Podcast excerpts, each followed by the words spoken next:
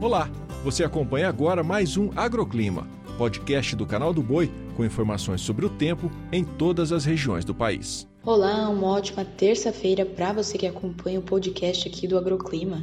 No sul do país, o destaque é para os temporais, especialmente sobre Santa Catarina e o Paraná.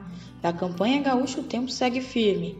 Nesta primeira semana de 2023, as áreas que precisam de água ainda vão ficar sem receber chuvas.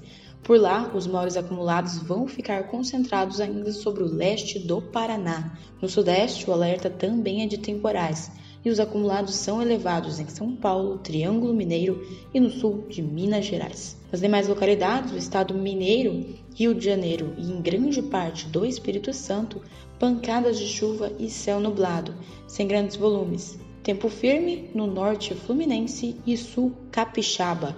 Indo para o centro-oeste, as instabilidades ganham força e a precipitação aumenta sobre a região.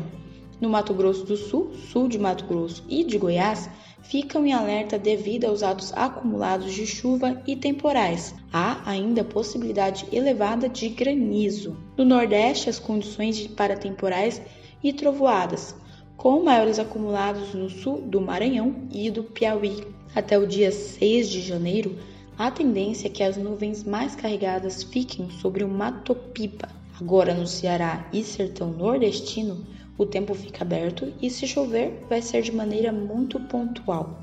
Finalizo com o norte.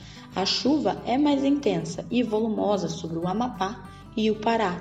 Nas demais áreas, pancadas pontualmente fortes e não se descarta a possibilidade de temporais e trovoadas por lá. O agroclima pode ser acompanhado também na programação do Canal do Boi e em nosso portal, o sba1.com. Até a próxima!